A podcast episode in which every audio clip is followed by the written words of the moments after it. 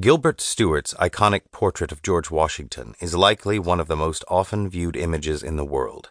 Painted in 1796 and often referred to as the Athenaeum portrait, the unfinished rendering of the newly constituted republic's first president has been featured on the American $1 bill for more than a hundred years.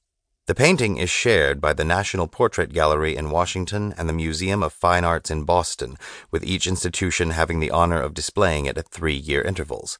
It's an eye catching work and a true national treasure. The painting certainly caught the attention and imagination of Captain John E. Swords, a merchant seaman from the Southwark neighborhood of Philadelphia. On March 1, 1801, Captain Swords approached Stuart, asking to buy a copy of the painting of the beloved Washington, who had died little more than a year before. Though he struggled with debt for much of his life, Stuart was only willing to sell provided the captain would agree to a non negotiable condition Swords must not make copies of the painting. It was an understandable demand.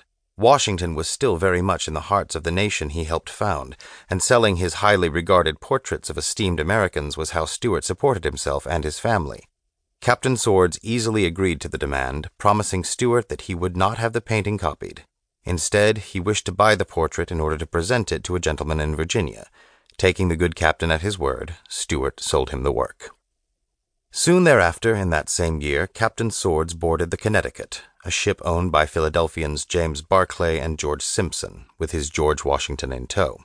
However, his destination was not Virginia, it was the Far East, and he brought with him no intention of keeping his word to Gilbert Stuart.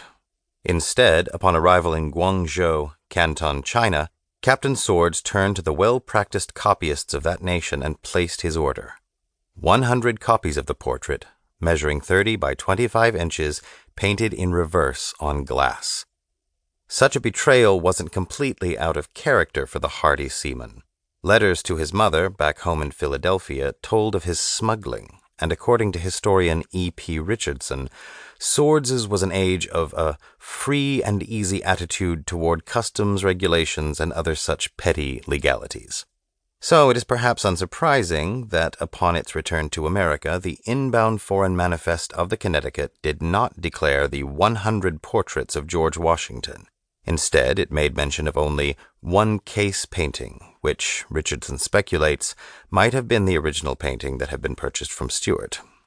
Captain Swords was able to easily find customers eager to procure a painting of the man who the citizenry saw as the greatest man in the world, their own American Cincinnatus, and went about selling the works. Provenance was no more an issue to the buyers than it was to the seller. They simply couldn't resist the opportunity to own a work by the man who was arguably the nation's greatest artist. Eventually, word that the captain was selling the portraits made its way to Stuart, who was, understandably, outraged. And so the artist resorted to that most American of actions in response. He took Captain Swords to court. On May 14, 1802, Stuart swore a complaint with the Circuit Court of the United States in and for the Eastern District of Pennsylvania. In it, Stuart, who was still a British subject, told the court of the guarantees he demanded and to which Captain Swords had agreed. He also laid out the scheme as he understood it, asking the court to subpoena and interrogate the captain as to the agreement, his actions with the paintings, and the extent of the breach of contract requesting that they determine how many of them he brought into the United States with intention to vend or dispose of the same, or some, and how many of them, and where they now are, and in whose hand. Finally, Stuart asked the court that the said John E. Swords may, by the decree of this honorable court, be enjoined and restrained from vending or any way disposing of any of the said copies, and may be ordered to deliver up all that remain unsold or otherwise, so that the court might dispose of them as it saw fit.